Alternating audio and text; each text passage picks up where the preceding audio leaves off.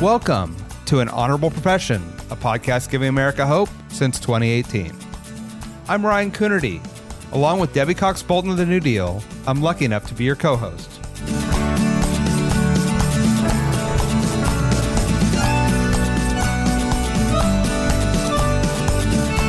An Honorable Profession is a New Deal Leaders podcast.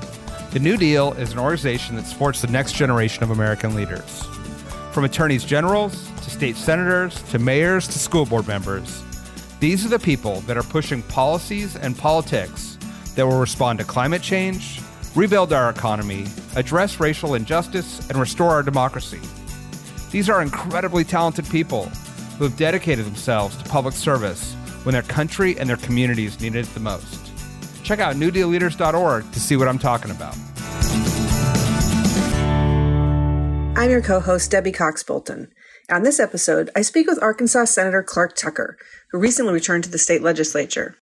We talked about the factors that went into turning Arkansas from a blue state not that long ago to a deep red state we think of today, and what Democrats need to do to expand our coalition and connect with rural voters.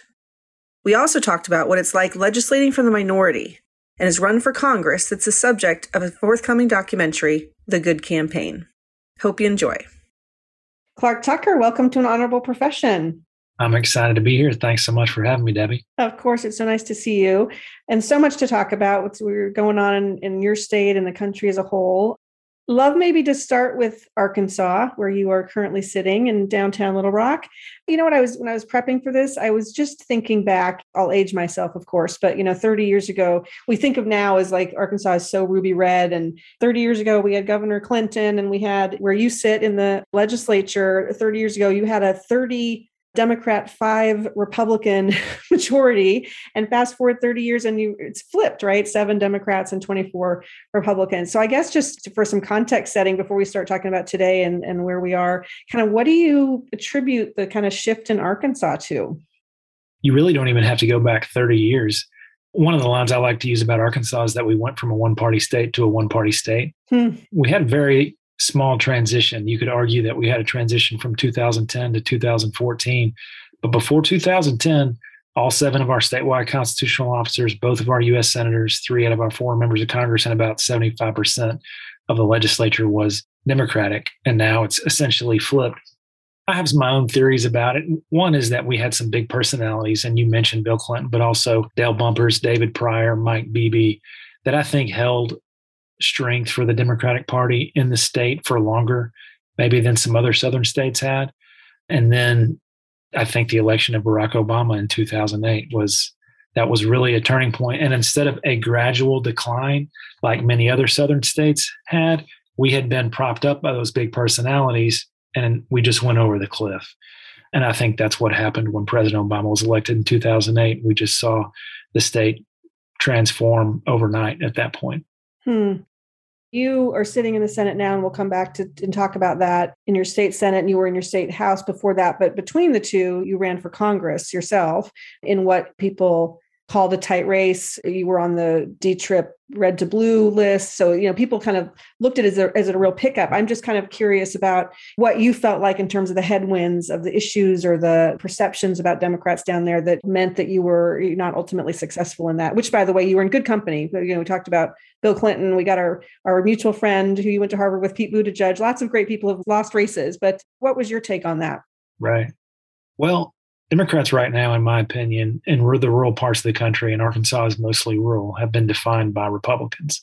And Republicans are partly responsible for that, but Democrats are also partly responsible for that. I think nationally, the party, I hesitate to say, has written off rural America because I don't think that's true, but they just haven't paid as much attention to rural America as they probably should. And when you don't communicate with people, if you do communicate with people, they hear it. And if you don't, they also receive that message loud and clear as well. And that's the message that rural Arkansas and the rural parts of the country have heard loud and clear. And, you know, it's not just rural Arkansas, but it's also rural Michigan, rural Wisconsin, rural Pennsylvania, and other states that can really determine the outcome of a presidential election. And so I think from a big picture standpoint, the party really needs to do a better job of getting out and really listening to rural America and hearing what they need and, and, what we need in places like Arkansas.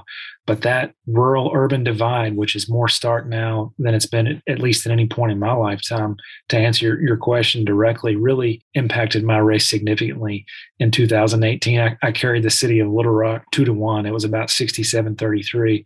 The county where Little Rock is, I carried the county 60 40 and that county is over 50% of the population of the congressional district. And that just tells you what the margins were in the other counties that are more rural than Pulaski County, where Little Rock sits. So, you know, there are other southern states like New Orleans or Nashville, for example, where the population base of the city is big enough to take up most or all of a congressional district, and Little Rock's population is not quite there. So it's really this congressional district is I'm not sure how many districts in the country really are, are kind of an urban rural mix like this one was, at least in 2018 when I was running it. Of course, it changed a little bit in, in redistricting, but that played a huge role in my race in 2018 from my standpoint. Yeah, absolutely. And I'm sure that so often these things are nationalized. And so you're running with for good or bad, the perception of the Democratic Party broader than you. But to kind of pull this thread just for a minute more because I'm curious about you were out there listening to the, your rural voters in your district. So if you could tell Democrats nationally or in those counties that you're talking about in Michigan and, and, and, other places, what do you think we need to do besides you were listening? So what are they saying? What do we need to respond to as, as a party?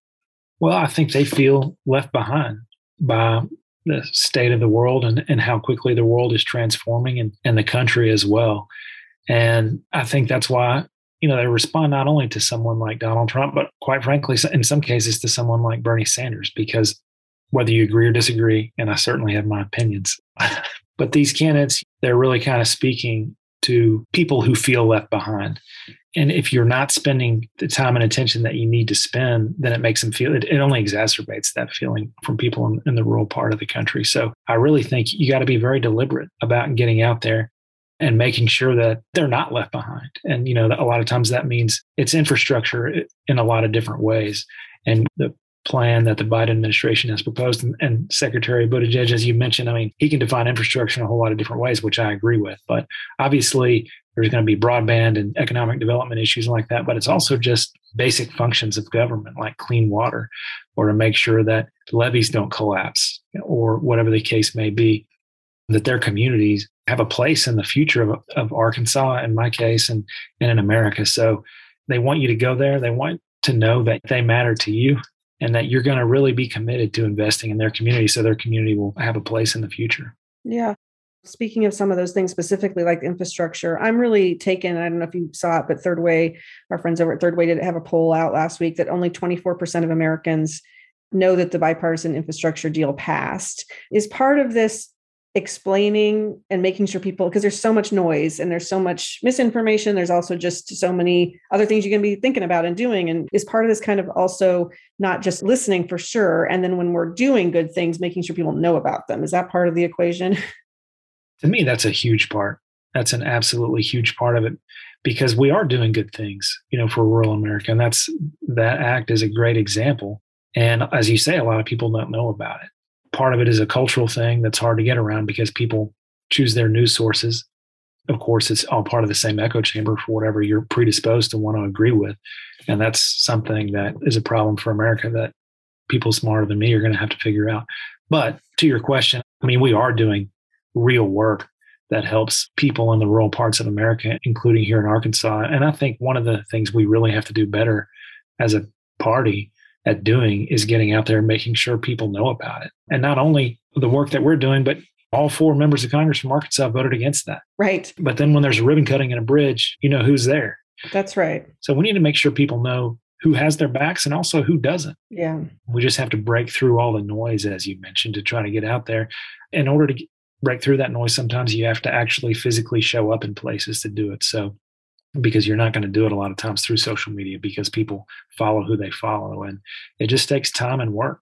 I think the party on a broad scale has to be willing to put in that that work. If they want to be competitive in places like arkansas but that's not the end goal. The goal is to make a difference in places like arkansas and the only way you can do that is if you're competitive from a political standpoint That's right. That's right. I totally agree with you. And I mean, and thinking about the work that you're doing right now in the in the Arkansas Senate, again, we referenced earlier the big disparity in terms of numbers. That you're a pretty huge minority. What does that look like in terms of governing in Arkansas and trying to deliver things to your constituents? And and how do you work in a body that's so lopsided in terms of is it mostly defense or is it or how do you work to get things done? Well, there's a variety, I think, of responsibilities. And when I was in the House, when I started, we had 36 members out of 100. So proportionally, that was better than it is now. But also, when I was in the House, just from a raw number standpoint, there were more people to share the load with. Now, as you mentioned, there are seven Democrats in the Arkansas Senate. One of those members, their district went away in redistricting. So it could go down to six. Hopefully, it won't. But anyway, it's a small number of people that you have to share the load with. So, yes, defense, especially with those small numbers, is a huge part of it. The agenda it seems at this point that when I came into the legislature in 2015, in a minority, a distinct minority, that the agenda was still being set by who I would describe as responsible Republicans. Mm-hmm. And this last mm-hmm. session, the agenda was not being set by the responsible Republicans. It was more like the people on the fringe, which makes the defense that much more difficult and more important because it's just one piece of culture war legislation after another that really victimizes people, oftentimes vulnerable people like transgender teenagers, for example, or people who have a tough time getting to the polls to vote or whatever the case might be. So, yes, fighting back as hard as you can on bills like that, killing those bills is a huge piece of it. When the bills pass, which unfortunately at times they do, I think one of our most important responsibilities, and this hit me harder this last session than it has before, is to make sure that everyone in the state knows that they have a voice inside the state capitol. Mm-hmm. They may not agree with the policy coming out of the capitol, but they know that there are people in there who are fighting for them and, and giving a voice to them. I really think that's that's huge when you operate in a political dynamic like I am, again, in a very small minority, you have to have strong relationships with your colleagues on the other side of the aisle for all of these reasons. Because when you give a voice to someone who, in my judgment, is being victimized by bad legislation, you want people to hear what you're saying and not just have it go in one ear and out the other. And I, and I know that my colleagues do. And I really think that that can make a difference, maybe not on that vote on that day, uh, but at some point in the future. And then I think because of those relationships, I really can work with most, if not all, of the members in the body. And they may have a bill that I don't agree with, but I have a concern about it and I can go air it out with them. Maybe not every time, but sometimes they will amend the bill based on our conversation. And I still may vote against it even after they amend it but it's a better piece of legislation from my standpoint than it was before. Nobody will ever really even know about that except for you and the bill sponsor. But that's the only way you were able to get it done because if people did find out about it, they yeah. might not do it. But that's a big part of it. And then to wrap up, I'm kind of rambling, but you know, there are a lot of policies that I would want to pass that I think are critically important, like childcare and paid family leave and things like that, that are just going to be tough to pass in Arkansas right now. But if you are careful and smart about the issues that you really want to champion, then I do think there are some things that you can get through the process that really make a, a very meaningful difference in people's lives. So you have to be careful about the issues that that you pick because you know they can pass on a bipartisan basis, and then you have to have the relationships to be able to get it done. Yeah. Well, and you, you have had success in both the House and, and the Senate. One thing that New Deal publicized or highlighted was your uh, the Dolly Parton Imagination literacy program, which is amazing and such a great. So maybe tell people a little bit about that because it's such a inspiring initiative. This is an easy one to love. this is a perfect example of you know something that can work anywhere, no matter what the climate is. Because again, this is just so easy to love. First of all, it was founded by Dolly Parton. Who doesn't like Dolly Parton? I love Dolly Parton. Who doesn't yeah. love Dolly Parton? yeah, exactly. it sends one book per month, age appropriate book, to kids from birth through their fifth birthday. And there's an early childhood panel of experts that picks a book for a two month old when they're two months old and, and so forth. It's free to the child. The total cost for the program is $2.10 per book. That's because the Dollywood Foundation has negotiated rates with the Penguin Press and the U.S. Postal Service. So that's manufacturing, shipping, everything. So if a child is registered at birth and by their fifth birthday, they have 60 books for a grand total cost of $125 you know i can start early childhood education is so important to me there's there's no investment we can make that has a greater return than early childhood investment As of right now, you know, we spend 95% of our public education dollars after a child's fifth birthday, and 95% of their social, emotional, and neurological development is before their fifth birthday. So uh, there's a whole lot we can do in early childhood, but this one is just so cost effective that there's it's just really easy to get behind and support. And it's just such a feel good program too but beyond literacy kids learn social and emotional skills through this program. They sit in their parent or grandparent or whoever's lap and ask to be read to. They learn pre-literacy skills like turning pages and going left to right so by the time they show up to pre-k or kindergarten they're ready to learn this program was founded originally in Tennessee, of course, where Dolly is, and kids have been doing it for about 15 or 16 years there now. So we have a cohort of 15 and 16 year olds some who were in the program and some who weren't. And across the board, the kids who were in the program, they perform better in school and all of the benefits that we know from early childhood education, like less likely to get pregnant as teens. We haven't got to high school graduation rates yet because they're not there, but it feels good. But the impact is huge across the board, and it's something that every state can do. Yeah, that's so wonderful. Presumably, huge bipartisan support, one would think and hope, right? That's yeah. right. That's right. And one last thing about the program, and Dollywood wants it this way they want it to be a 50% match between the state or some other public entity. And then every individual county has to raise 50% of their own funds. So it's not an exclusively government program, which also has some appeal in a fiscally conservative state like mine. Absolutely, and what great numbers to be able to show the impact and the effectiveness of that of that program. I mean, I, another thing I wanted to ask you about is something that was a little probably a little harder, which was I think when you were in the House, you were really involved in the Medicaid expansion efforts and trying to make sure that people had healthcare access in Arkansas. I'm just curious kind of about how you got involved in that and you know and, and what those conversations were like, particularly as so many states were rejecting what seems that, that was just it was a national issue right? But you guys had some success in arkansas. How, how did that happen? Yes. I don't know how long my legislative career is going to be but i don't know that i'll ever do anything as impactful as the work we did in, in medicaid expansion and it's something that i'm very proud of and is very fulfilling. So arkansas actually expanded medicaid before i was in the house. Okay. It was one of only two southern states to do so at the time arkansas and kentucky. It's actually a heavier lift in arkansas because of a constitutional provision we have, we can only appropriate money with a three quarters supermajority vote. So, you know, the other southern states couldn't get 51%. We got 75%. And it was because we did it in a different way. Instead of taking the dollars and expanding traditional Medicaid, we took the same amount of dollars and bought private insurance premiums for the same population on the market. And that was a compromise between then Democratic Governor Mike Beebe and the legislature was about 50 50 at that point when they did it.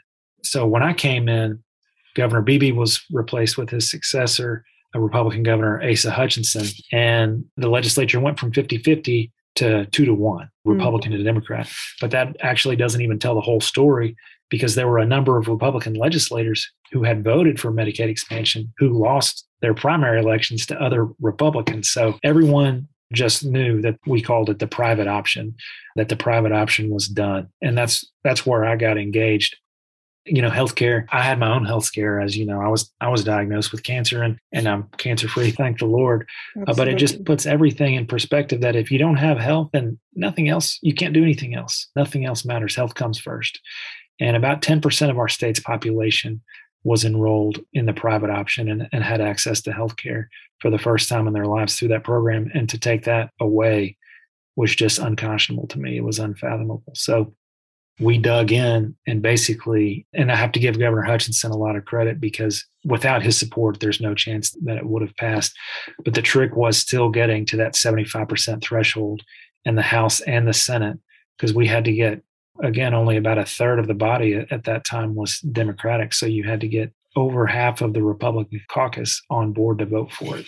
And we just came up with a very elegant well, basically, it came down to I can get into the nitty gritty if you want, oh. and as you can see how. how I love it. I love that you're so passionate about it. It's an amazing testament to being able to get people together, right? I mean, we don't we we kind of. I mean, I don't want to get you off track here, but I mean, we I feel like there's this sense of defeatism, right? That we are, there's no way now to bring the two parties together to, to make progress. Do you still have hope that things like that are possible that you were able to do a few years ago? Yeah, I do. Because a lot of those people, just to back out to the big picture a little bit again, they had gotten elected on the promise of repealing, quote, Obamacare, mm-hmm. even though you can't re- obviously repeal Obamacare at the state level, but that's what they meant. And so to, we had to come up with a solution where people could keep their campaign promises. But once they got to the legislature, they saw the impact on the state budget, the impact on the state population, the impact on rural hospitals, which was also huge and, and cannot be understated, and became convinced that it was the right thing to do. But they had made this campaign promise.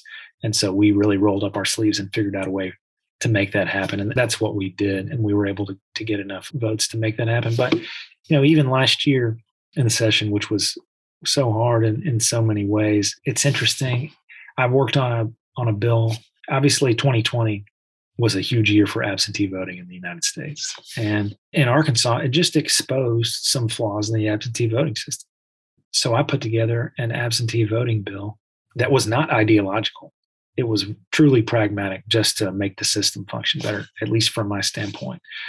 But given the fact that I'm a Democrat in Arkansas in the extreme minority, there were a lot of people, and given the dynamics around voting security propagated by Trump and his supporters, that bill was probably just never going to pass. But it was such an interesting experience. I worked with several Republican colleagues, including some of the most conservative in the Arkansas Senate. And I made so many amendments to the bill, probably over 30 amendments to the bill.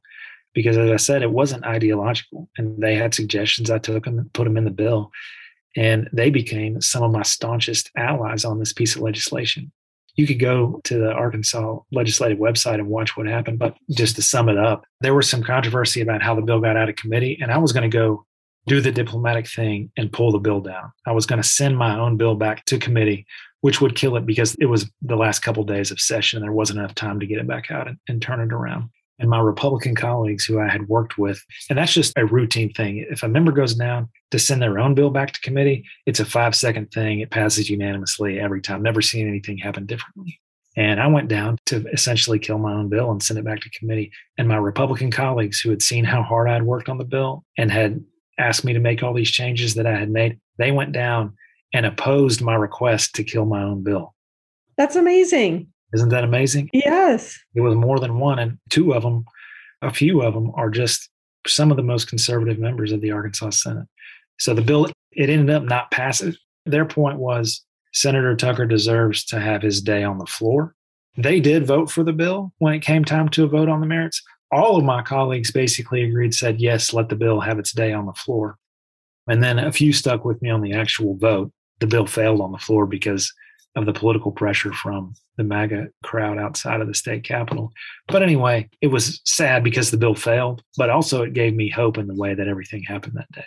Yeah, that's so wonderful to hear. And I mean, it's just so frustrating that it feels like, to your point that you were talking about, kind of who was setting the agenda in Arkansas this legislative term, it just feels like there's so, there really is I believe actually still that there is a consensus on most issues, kind of a common sense consensus, and that it just feels like we're being pulled by a very small minority of extremism on, on one side and in places like where you live.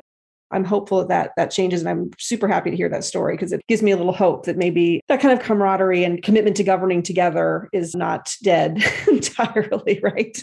I totally agree. That's totally. my hope i do want to ask you we wrap about your kind of own journey into public service. I did not know, we've been friends for a while, but I did not know until I researched this that you were in elected office in your high school, I believe. And you actually started a foundation in high school, which I'm not going to have the name right. The Tiger Foundation, was that what it was? That's right. To help some of your fellow students that needed financial help, which I just was so amazed by. And then fast forward, you you went to Harvard, you went to law school back in Arkansas. Clearly, public service or being involved in your community was something that was instilled in you all the way in high school. But did you always kind of think this was your path to be an elected official, or what were you thinking? Yes, I've always been fascinated by politics. You know, when I was growing up, my heroes were Bo Jackson and Michael Jordan, but also Dale Bumpers and David Pryor. Mm-hmm. And at least in Arkansas, the name of this podcast is is strongly associated with Dale Bumpers. One of his, he called what he said a noble profession. He always yeah. spoke about politics being a noble profession, and that had a big impact on me and inspired me. I have a very civic minded family. My dad and mom both are engaged in the community about as much as you can possibly be. Neither one of them ever ran for office. I'm not sure that I, I had it in my mind for certain that I wanted to run for office but I did have it in my mind for certain that I wanted to be engaged in the community. And of course, there are a lot of ways to do that. running for office is certainly one of them. Both my granddads served on the school board. My paternal grandfather here in Little Rock, and my maternal grandfather in another town. And my granddad actually ran for the state senate in Little Rock for largely the same seat that I represent, but he didn't win that election. So I have had some other family members run for office. But again, my bigger concern was just being engaged in the community. As you mentioned, I went to law school and I was a young lawyer and working long hours as young lawyers do. And not to be critical of the legal profession, I'm still a lawyer and there's some great lawyers out there, but I just didn't feel fulfilled in what I was doing. I needed something more. And at that time, the term limits in Arkansas were pretty short. And so the state house seat opened up. And this was this was in 2014. So as we've discussed, it was right when Arkansas was transitioning. It was never a question for me whether I was going to come back to Arkansas after I went away to college.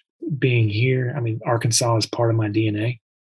And it's like an immediate family member or something. There's just nowhere else I can be that I can see. And so when I saw the state moving in the direction that it was moving in, I had a choice that I could either sit on the sidelines or be engaged. And uh, when my state house seat opened up, that opportunity presented itself. It put that choice in very stark terms for me. And it was really a, a no brainer. Yeah. Well, we're so lucky to have you there. And did you ever think you were going to be a movie star? See, I gather that there's a documentary out about your campaign called A Good Campaign. And I think that's so exciting. And I haven't seen it yet, but I'm looking forward to seeing it. How was that? someone follow you? I think it was your sister or sister in law or sister who part of the producing team. That's that right. must have been a, a pretty interesting experience to have that documented.